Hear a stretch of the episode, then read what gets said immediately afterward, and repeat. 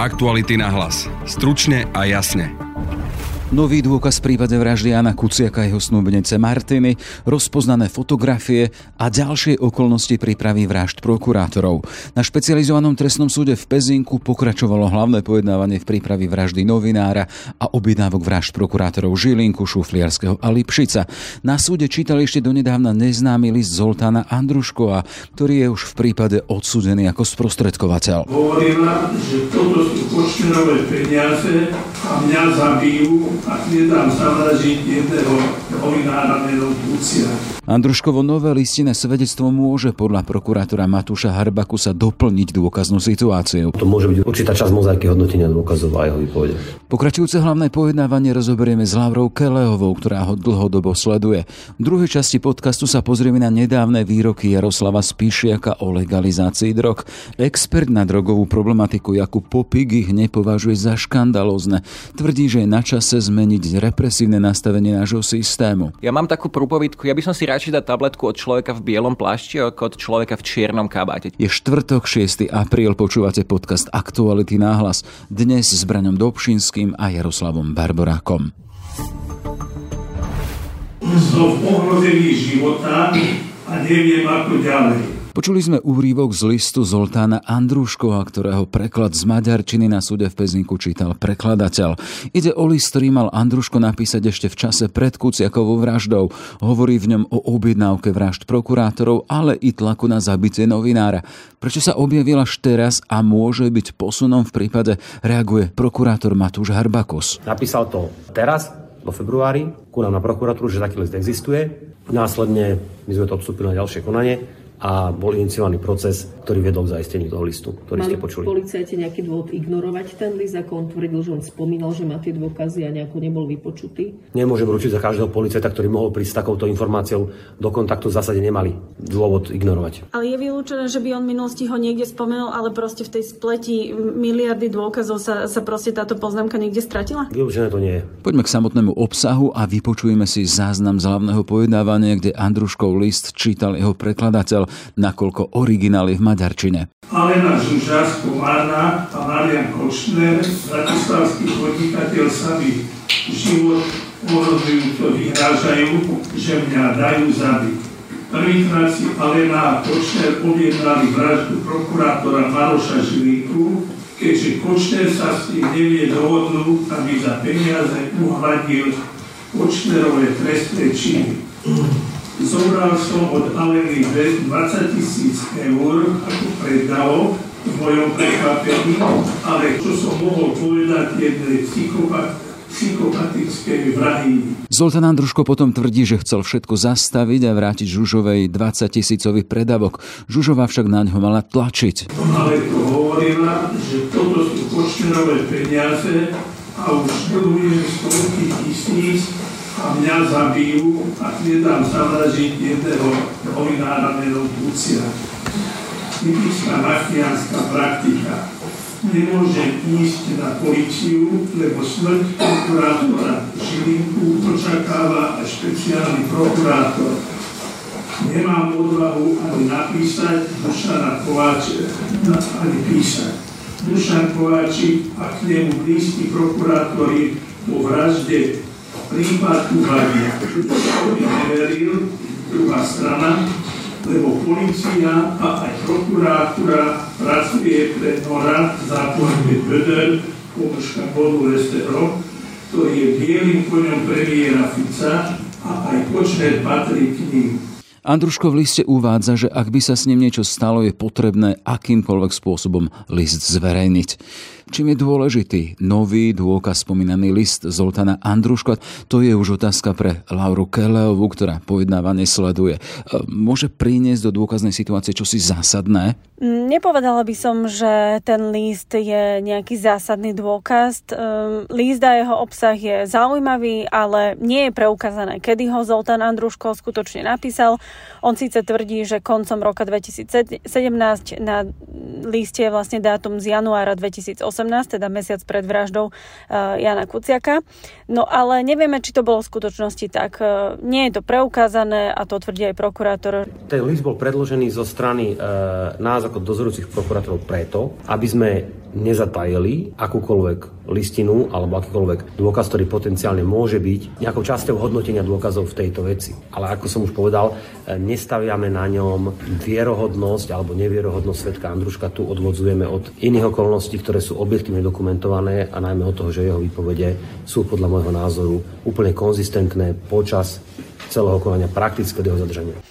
Eh, obsah listu ale je zaujímavý eh, z toho hľadiska, čo v ňom Andruško píše. Eh, tvrdil, že má strach zo Žužovej, že si s Kočnerom objednali vraždu Žilinku, na ktorú dostal preddavok 20 tisíc eur, a, ale tá vražda nevyšla a tak chcú vraždu novinára Kuciaka. Zaujímavé je to z toho hľadiska, že vlastne Zoltán Andruško túto verziu, respektíve tieto skutočnosti opakuje prakticky od zadržania od toho septembra 2018. Aká bola cesta spomínaného listu až pred Senát špecializovaného trestného súdu? Svedok Andruško v stredu povedal, že list e, napísal v prítomnosti jeho kamarátky Denisy. E, tá už je však e, mŕtva, je neboha, nevie to potvrdiť, nevie to vyvrátiť. U nej bol vlastne údajne schovaný ten list. Ona táto Denisa T. ho potom odovzdala inému Andruškovému známemu Baltazárovi, s ktorým si odsudený Andruško aj písal z väzenia. No ale až nedávno, vo februári 2023, sa Andruško ozval na špeciálnu prokuratúru, e, oznámil, že list existuje a má si ísť policia preň. E, policia ho teda naozaj získala, vypočuli aj muža, ktorý, ktorý mal ten list u seba. No ale ako povedal prokurátor, vierohodnosť výpovedí Andruškova preukazujú inými objektívnymi skutočnosťami a preto list nie je až tak kľúčový ani podstatný e, dôkaz a nejako nemení situáciu, teda ani to nemení na dôveryhodnosti Andruško a e, či hovorí alebo nehovorí pravdu. Bolo tam spomenuté aj meno vtedajšieho špeciálneho prokurátora v kontexte, že aj on mal záujem na likvidáciu, na likvidácii Žilinku.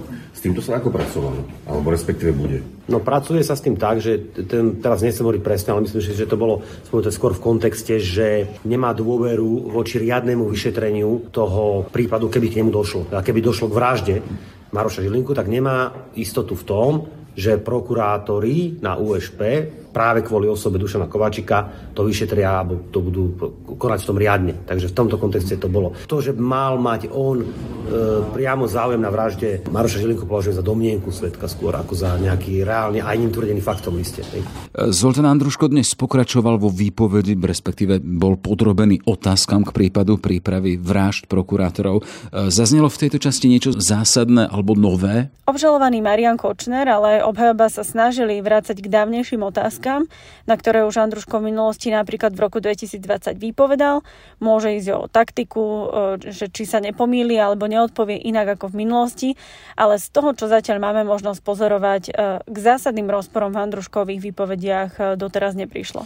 Andruško dnes konfrontovali aj s fotografiami akými a ako to dopadlo? V prítomnosti Andruškova prokurátor vykonal dôkaz USB kľúč s materiálmi zo sledovania novinára Kuciaka. Niektoré fotografie Andruško spoznal, tvrdil, že mu ich ukázala Žužova pred svojim domom na laptope, na počítači a to v čase, keď zadávala objednávku na vraždu novinára.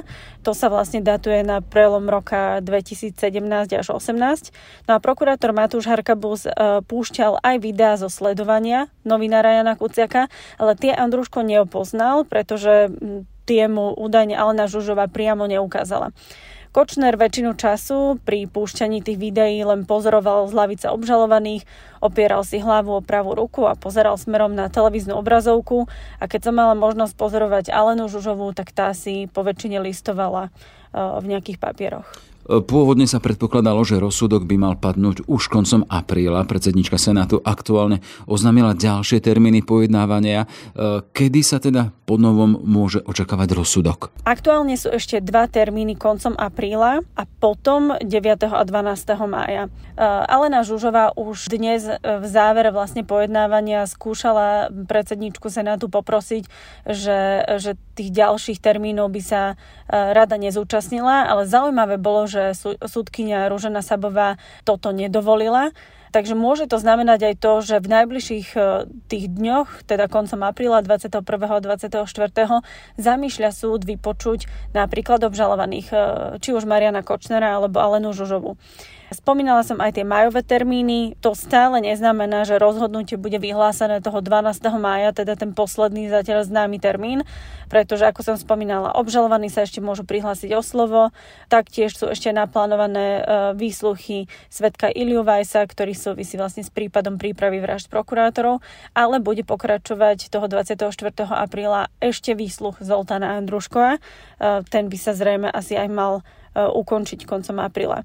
Čakajú nás záverečné reči. Pripomínam, že to sú rozsiahle vyhlásenia nielen obžalovaných, ale aj ich obhajcov.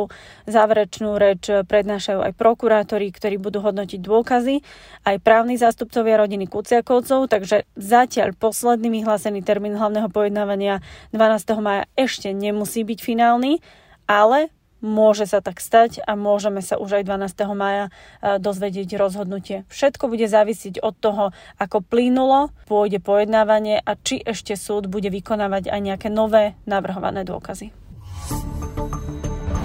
Druhú časť podcastu pripravil Brane Dobšinský. Keď som bol viceprezident alebo prezident, tak som e, vždy chcel vyriešiť problém, čiže drogovú kriminalitu. V čom spočíva drogová kriminalita a prečo je taká drahá a zločinci na tom zarábajú miliardy? Lebo je to nelegálne a niektorí ľudia to chcú. Zažoval som aj takú možnosť, že čo keby sme zlegalizovali všetky drogy a vyfúkli sme im biznis. A aj na také debaty som bol prístupný. To je krátky vyňatok zo slov bývalého policajného funkcionára, poradcu ministra vnútra, dnes človeka, ktorý vstupuje do progresívneho Slovenska Jaroslava Spišiaka v rozhovore pre Moniku Tódovú z denníka N. Vyvolal tu veľkú búrku na politickej scéne, hlavne medzi stranami, ktoré sa tak povediať hrásia vo veľkých tlstých úvodovkách tým tradičným hodnotám, ako Robert Fico až pán Taraba. Dokonca sa dištancovalo od toho aj progresívne Slovensko, ale poďme sa na to pozrieť z tej vecnej stránky. Budem o tom hovoriť s expertom na drogovú problematiku, ktorý o tom prednáša aj na Slovenskej akadémii vied, Jakubom Pupikom. Dobrý deň. Dobrý deň. Takže pán Popik e, vecne k tomu výroku, a ja osobne ho nepovažujem za veľmi šťastný, to taký buldozerový výrok do témy, ktorá je na Slovensku hodne kontroverzná, hodne citlivá. Ako ho vnímate vy? Ja ho vnímam naopak. Veľmi som bol potešený, keď bývalý policajný riaditeľ niečo takéto povedal, lebo naozaj nepovedal nič škandalózne. Ono znie to predsa len inak, keď vám policajný riaditeľ povie, že najlepšie sa bojuje s trestnou činnosťou drogovou aj tak, že zoberieme vlastne tú položku, ktorá zarába spod kontroly, spod regulácie predaja na čiernom trhu. Toto sú praxe, ktoré sa už začínajú rozprávať v iných krajinách. Tiež sú viaceré hlasy, napríklad v UK policajti bývali, čiže ja to nepovažujem za vôbec škandalózne, naozaj je na mieste sa aj takto pýtať. No, tak na Slovensku je momentálne situácia taká, že máme tu obdeň v úvodzovkách e, ľudí, ktorí sú zavretí za jointy a za trávu, teda ľahkú drogu THC, na tresty tvrdšie ako za násilnú trestnú činnosť. No a je to v kontexte toho, že vlastne taký ten boj alebo sveta vojna voči drogám má už vlastne toľko rokov, koľko ja. Zhruba tých 50, niečo cez 50, keď vlastne OSN vyhlásila drogy za zlo, ktoré treba vymýtiť. Po 50 rokoch si to môžeme zbilancovať a môžeme povedať, že vlastne drogy tu stále sú, kriminalita okolo nich tu je, Stále je to niečo, čo láka aj mladých ľudí. Zbopnali nám inštitúcie, ktoré bojujú s drogami, DEA napríklad v Spojených štátoch a tak ďalej. Má zmysel ísť ešte touto cestou po 50 rokoch, ktorá je tak e, symbolicky charakterizovaná takými že seriálmi narko za tými prestrelkami s drogovými kartelmi alebo je na čase zmeniť stratégiu? Ja síce stále hovorím, že vo vojne proti drogám nepoznáme víťazov a porazených, ale teda možno poupravím ten výrok, že vo vojne proti drogám vyhrávajú drogy. Naozaj to vidíme nielen na tom malom kozme USA, kde teda naozaj štáty ako Oregon už nie len marihuanu, ale aj psilocybinové hubičky, už aj kokain, už aj heroín sa v nejakých množstvách dekriminalizoval. Začína sa hovoriť napríklad v Kanade o kontrolovanom predaji, čiže legalizácii niektorých aj tvrdších drog, MDMA, kokain, heroín, už niektoré firmy na to dostali. Čiže drogy vyhrávajú v tom zmysle, že sa nepodarilo ich zakázať, respektíve nepodarilo sa ich zo spoločnosti dostať týmto spôsobom práve naopak. Tie drogy sú silnejšie kvôli tomu, že sú na čiernom trhu, je viacej kvôli tomu, že sú na čiernom trhu, sú nebezpečnejšie, lebo my nepoznáme povahu, čo v tej droge je. Nikto tam nie je tovaroznalec, nemáme žiadne tie varovné značky. A toto sú veci, ktoré už vnímajú krajiny, že oveľa viacej škodí ten čierny trh ako samotná droga. Bývalý generálny tajomník OSN Kofi Annan povedal, že drogy zničili veľa životov, ale zlé drogové politiky zničili oveľa viac. Na základe tohoto výroku, aj keď je relatívne mladý, to je 2011, kedy toto povedal, v 2013 Uruguay legalizoval marihuanu, v 2018 Kanada, viaceré štáty sa pridávajú, už je aj nejaké znaky lastovičky o tom, že Európska únia má prijať legislatívu na celoplošné dekriminalizáciu lekárskeho užívania marihuany do roku 2030. Krajiny sa už naozaj hýbu, čiže my teraz žijeme tie roky, ktoré nám hovoria, že ten experiment vojny proti drogám zlyhal a že sa ho snaží svetové spoločenstvo postupne nahrádzať. A ako je to v rámci Európskej únie, aby sme si zaramcovali povedzme niektoré naše najbližšie príklady krajín, ktoré sú nám podobné. Spomína sa napríklad Česko alebo Portugalsko a zároveň si povedzme ten rozdiel medzi dekriminalizáciou a legalizáciou, lebo to je dosť veľký rozdiel. Začnem asi od toho. Čiže dekriminalizácia v tom veľmi hrubom vysvetlení je, že teda výjmeme pôsobnosť nejakých deliktov, nejakých zločinov, akokoľvek by sme to nazvali, z pôsobnosti trestného práva a postupíme ich buď do správneho, teda priestupkového konania, alebo ich úplne výjmeme. Čiže to by bola tá dekriminalizácia. Ak by sme nemali žiadne postihy, tak už by to bola depenalizácia. Keď hovoríme o legalizácii, čiže prinášanie nejakej látky na legálny trh, a tam tiež nemôžeme to brať ako že rovnaká legalizácia pre všetky látky. Čokoláda Milka na jednej strane a cigarety na druhej strane. No nekúpi si každý tie cigarety, kúpi si ich od 18, kúpi si ich len na základe nejakého zvolenia.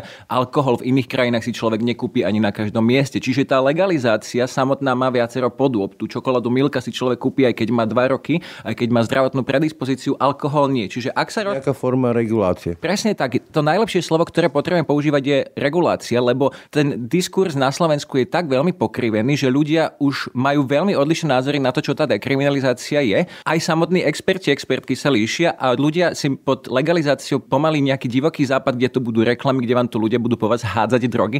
Toto naozaj nie je pravda. Legalizácia z toho, že prinesieme niečo na legálny trh, neznamená to nejaké zvýšenie reklamy alebo čohokoľvek. Dokonca ja som za to, aby ten regulačný model obmedzoval reklamu. Tak v každom prípade aj u nás sa ten minimálne politický diskurs mierne posunul. Boli tu snahy ministrov spravodlivosti v tomto smere. Aj teraz je debata o tom, že vlastne tie tresty za fajčenie trávy sú neprimerane vysoké, ale diskusia o tom, že legalizovať heroín je úplne že tabu. A teraz sa spýtam ako otec 13-ročnej céry. Veľakrát sa s ňou o tom bavím, že je pravdepodobné, nedá sa tomu asi vyhnúť, alebo neviem tomu zabrániť inak, ako že by som ju zavrel niekde do pivnice, že nejak vyskúša niečo. Akurát sa bojím toho, že na nejakej diskotéke sa dostane k nejakej tabletke za smiešne peniaze, kde bude niečo, o čom ani ona, ani ja, ani nikto netuší, čo tam je, a bude to tzv. zlatá dávka, teda tá posledná. Ako vlastne ja sa nemám báť o to, alebo ako môže pomôcť tá legalizácia regulovaná tomu, aby keď by tie deti, mladí ľudia to išli skúšať, tak e, by im nehrozilo, že upadnú do drogovej závislosti, že prípadne si pichnú alebo fetujú alebo niečo podobné, niečo, čo ich zabije. Dve veci na začiatok poviem. Prvá je, že ako ste povedali, tresty za fajčenie marihuany, no to nie je nelegálne užívať žiadnu drogu. Čiže trestať môžeme iba držbu a distribúciu týchto látok. To je prvá vec. Druhá vec, ja mám takú prúpovidku, ja by som si radšej dal tabletku od človeka v bielom plášti ako od človeka v čiernom kabáte. Čiže ten dealer, on si nepýta občiansky. Pre neho záujem, cieľ je zisk. Dám mu peniaze, on mi dá tú látku, nepýta sa ani koľko mám rokov, či mám nejaké zdravotné predispozície a tak ďalej. Ak by to bolo na regulovanom trhu, tak minimálne ten človek, ktorý je gatekeeper, či už toho obchodu alebo čohokoľvek, alebo nejakej medicínskej ustanovizne, lekárne a tak ďalej, tak ten by si ten občiansky vypýtal. Mal by možno prístup k mojim zdravotným záznamom, že či nemám nejakú predispozíciu po diskusii s mojim terapeutom, terapeutkou, mojim doktorom, doktorkou. A toto sú všetko také tie veci, ktoré ja považujem za faktory zvyšujúce bezpečie toho užívania. Ako v coffee shopy v Holandsku, to znamená, že keď tam niekto ide fajčiť, tak má kontrolované to, čo fajčí, respektíve vie, čo to je v tomto slova zmysle? Aj to, ale napríklad, keď ste spomenuli príklad Holandska, tak tam je veľmi poznačené to, že nie je ešte úplne doriešený vzťah medzi tými dodávateľmi a samotnými coffee shopmi, ale už tam coffee shope je niekto, kto je vycvičený ten personál, niekto, kto to o tom vie, to tovaroznalectvo,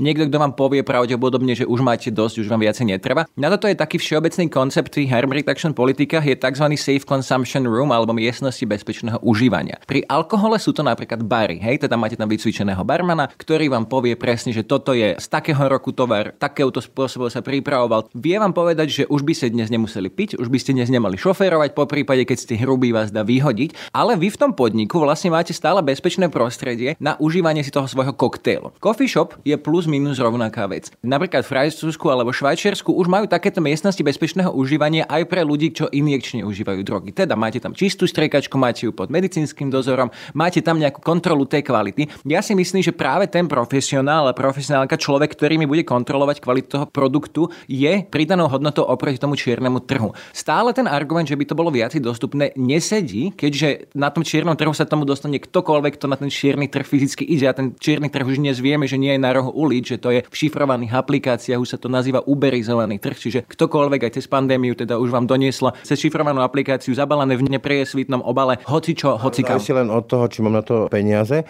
ale táto celá debata podlieha značnému morálnemu alebo moralistickému akcentu, že vlastne zarábať na nešťastí iných až po to, že dobre, takto dieťa tam príde, vyskúša to v kontrolnom prostredí a zápäti sa vyrúti na cestu tých, ktorí končia niekde pri Pentagóne povestnom alebo na tej panonskej ceste a bude šlapať, aby malo nadávku, že vlastne v ňom spúšťame tie závislosti, lebo to je kľúč, prečo sú drogy zlé, lebo vyvolávajú závislosť a značnú. Napríklad heroín stačí jedna dávka. Napríklad aj pri tom heroíne je to značne poznačené tou stigmou, že nie je úplne každý, kto si kedy dal heroín závislý.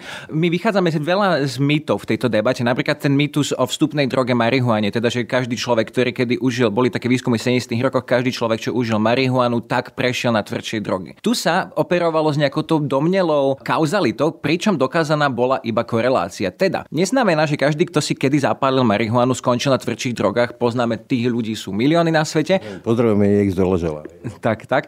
Ale bola dokázaná korelácia v tom, že tú marihuanu v tých 70. rokoch, keď sa tie výskumy prevádzali, ste si mohli kúpiť na čiernom trhu a na čiernom trhu ste si všetky ostatné látky vlastne mohli kúpiť. Čiže každý, kto si kedy nejakú látku dal, si ju dal na tom istom trhu. Na skúšači. Skúšači, presne tak. Ak by sme mali marihuanu napríklad na domáce pestovanie, ja si neviem predstaviť, odkiaľ by ten človek si doma vypestoval heroín, hej, že takto poviem zjednodušene. Ak by sme mali lekárne, po prípade nejaké obchody, nejaké ustanovizne, ktoré napríklad v Kanade nemajú ani, ani reklamy na to, to máte v hnedých sáčkoch, to máte za neatraktívne. A jednou z tých súčasí toho harm reduction je aj zneatraktívniť ten produkt, teda pracovať s tou trhovou povahou tejto veci. Ďalším to mi len tak vyvolalo asociáciu v Sovjetskom zväze predávali prezervatívy v lekárniach v takých hnedých sáčkoch pod názvom e, produkt gumarenský číslo 2, aby to tak akože odradzovali. Áno, napríklad pri cigaretách už vieme, že sa teraz nepredávajú tie pukačky, hej, ktoré mali zatraktívni taká nejaká chuť mentolová alebo akokoľvek. Odrádzať. Presne tak. Nielen tými zákazmi sa dá znížiť dopyt. Tie samotné práve najmenej fungujú a ešte spôsobujú nejaké ďalšie škody.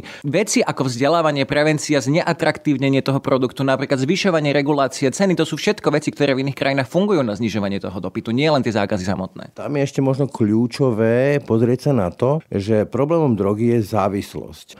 Teraz nehovorím len o heroíne, ale hovorím treba aj o cigaretách alebo o alkohole a ďalších látkach, ktoré vyvolávajú pocit bláženosti, navodzujú nejaké príjemné stavy, ale cenou za to je závislosť. A teraz, či tá deliacia línia, lebo na Slovensku máme legálny alkohol a vidíme, aké škody pôsobí, však tie správy o haváriách sú deň čo deň. A potom tá línia zrazu, že drogy sú nelegálne, penalizované, zatváraní sú ľudia za to a tak ďalej. Či je OK, alebo nie je OK? Za mňa to nie je OK, to je bola taká kratšia jednoznačná odpoveď. Ono samotné toto rozhodnutie, kde nakresliť tú čiaru, bolo veľmi politické. Čiže my vieme o tom, že ak sa porovnáva napríklad alkohol, marihuana, že krátkodobé, dlhodobé škody čisto medicínske, keď vyjmeme tie ostatné škody ekonomické, celospoločenské, sociálne a tak ďalej, tak vieme, že má väčšiu škodu na pečeň alkohol. Vieme, že viacej prípadov predávkovania smrteľných je na alkohole, na marihuane je ich nula. Čiže keď sa bavíme, že či to bolo rozdeľované na základe nejakej škodlivosti alebo neškodnosti, to pravda už dnes nie je. Pán Palko a pán Lipši 2002-2004 povedali teda tie svoje slavné vyhlásenia, že marihuana je vstupná droga a marihuana je škodlivejšia ako alkohol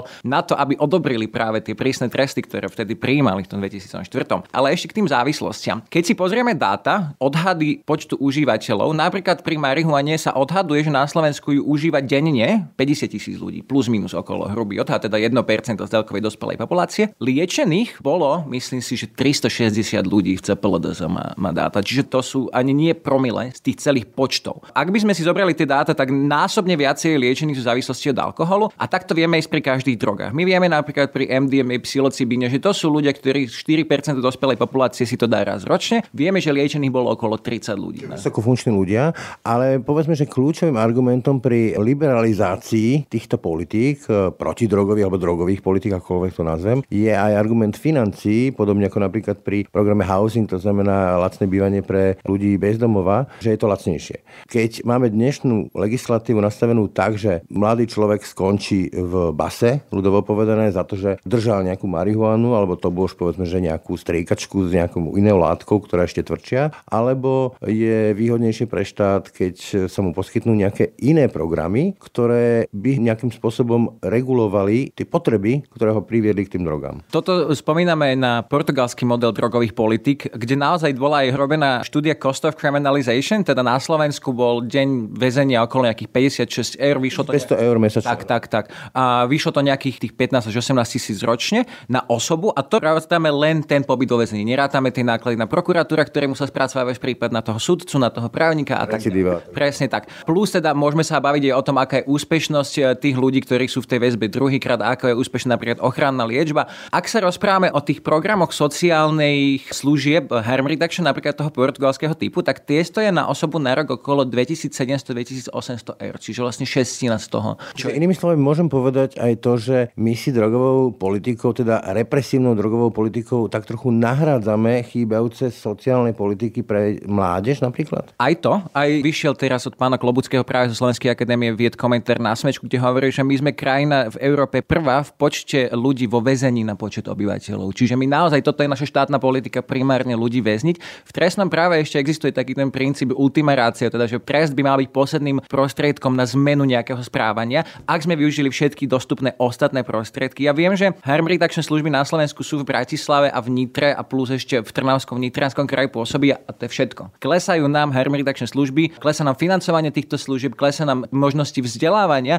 a teda to vzdelávanie, ktoré bolo v niektorých učebniciach a na vysokých školách pri tejto téme je tak zastaralé, že sa nám nové generácie ľudí s mýtusovým vzdelaním na túto tému dávajú. A to ja si myslím, že je problém, že nemôžem povedať, že sme využili naozaj všetky prostriedky predtým, ako sme ľudí začali takto trestať. A navyše, ešte by som chcel povedať, že na to, že sme krajina s najprísnejšími trestami v Európskej únii, tak vieme, že Robert Junko, ktorý bol prepustený z väzenia, je žijúcim príkladom toho, ako ani jeho tých 12 rokov neodstrašilo od toho, aby vyšiel počas podmienky s nejakým počtom marihuany vo vrecku. Čiže nefungujú tie tresty. Keď jeden z tisíc ľudí sa dostane na takýto trest, tak má skôr smolu, ako sa tých zvyšných 999 zamyslí, tak aha, tak tento trest má nejak motivovať k zmene môjho správania. Je Slovensko vôbec pripravené na dôsledky toho výroku, teda legalizácie drog unblock od marihuany až povedzme po ten povestný heroín a malo by byť na to pripravené? Je na to čas? Ja si myslím, že hovoriť o tom, že na čo Slovensko nie je pripravené, už je veľký luxus po pandémii a po vojne na Ukrajine. Že tie veci sa nám proste dejú a my keď tú realitu ako krajina budeme ignorovať, tak ona sama neodíde. Čiže ja som veľmi proti tomu výrazu, že Slovensko na niečo nie je pripravené. Ak sa ale rozprávame o tom, že či už prebiehajú nejaké formálne kroky, už sú túto spolky napríklad, ktoré sa psychológovia, psychologičky cvičia na psychedelickú terapiu. Už vieme o takýchto spolkoch. Už vieme o ľuďoch, ktorí dnes ponúkajú konopnú liečbu, napríklad masičky ako pán Šipoš, už ponúkajú vo svojom okolí. Čiže ak rozprávame o nejakých že top-down approach, teda že či sú nejaké centralizované snahy o tom, aby sa cvičili ľudia na ministerstve zdravotníctva, respektíve tak, to som si zatiaľ nevšimol. Nemyslím si, že je to nemožné. Ak ale sa rozprávame o nejakom tom bottom-up, teda tvorbe politik z dola, ako sa to napríklad aj podarilo v Kanade, tam si myslím, že máme veľmi pekné základy na Slovensku, že už máme tú debatu na Slovensku ohľadom marihuany podľa mňa vďaka tej globalizácii tomu internetu, aj to, že sme susedskou krajinou Česka a Rakúska, ktoré teda majú že prelomové tie politiky. Plus my nemôžeme nebyť pripravení, keď už sa začne legálny trh rozvíjať v Rakúsku a v Česku od budúceho roka, ktorom my veľmi vynecháme, lebo človek si niečo kúpi na legálnom trhu v Uherskom hradišti, prejde tých pár kilometrov a už bude za to akože môcť byť trestaný, ale bude si vďaka tomu trhu môcť pýtať niekoľkonásobne vyššie marže. Čiže my sa na to musíme pripraviť. Prečo potom teda u nás panuje až také zdesenie na politickej scéne z tohto typu výroku? Ja ešte rozumiem tomu, že nejaké asociácie na tie začiatočné 90. roky, keď to bolo prekladisko drog, niekde sa dalo kúpiť pri opere priamo akože dávka. Je toto ten dôvod, alebo ako to čítate vy? Je to vysoko odborná téma, kde si musíte sa odprosiť od tých predsudkov a vidíme, že toto je problém už pri menej kontroverzných témach. Čiže ak sa politická reprezentácia na to nechytá, respektíve nemáme na na to politickú väčšinu alebo čokoľvek. Pre mňa toto nie je dôvod, aby sme neriešili nejakú tému. Administratívna záťaž štátu nemôže byť prekážkou na nejaký dodržovanie a ochranu týchto práv týchto ľudí.